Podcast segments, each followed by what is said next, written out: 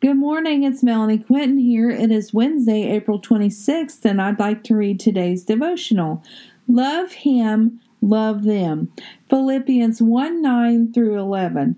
So, this is my prayer that your love will flourish and that you will not only love much, but well. Learn to love appropriately. You need to use your head and test your feelings so that your love is sincere and intelligent, not sentimental gush.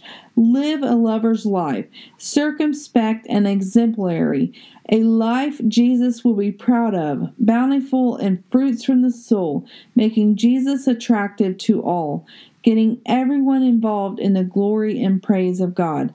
Amen. If we love and do it well, others will want what we have. In everything we do, people should see Jesus. He should be our driving factor. Do not love out of obligation, love out of joy, love out of faith, love even when you or others fall short. The Lord loves us regardless of where we fall short. May the Lord bless you this day. May He find you in a place of praise and worship. Do not dwell in mourning. Do not hang out in discontent. Instead, choose to go to the place of intimacy He is drawing you into. We all have times we put up our guards. We don't want to be hurt, so we put up walls. Drop the walls down. Let the Lord heal those broken and lonely places. Allow His love to nourish you this day.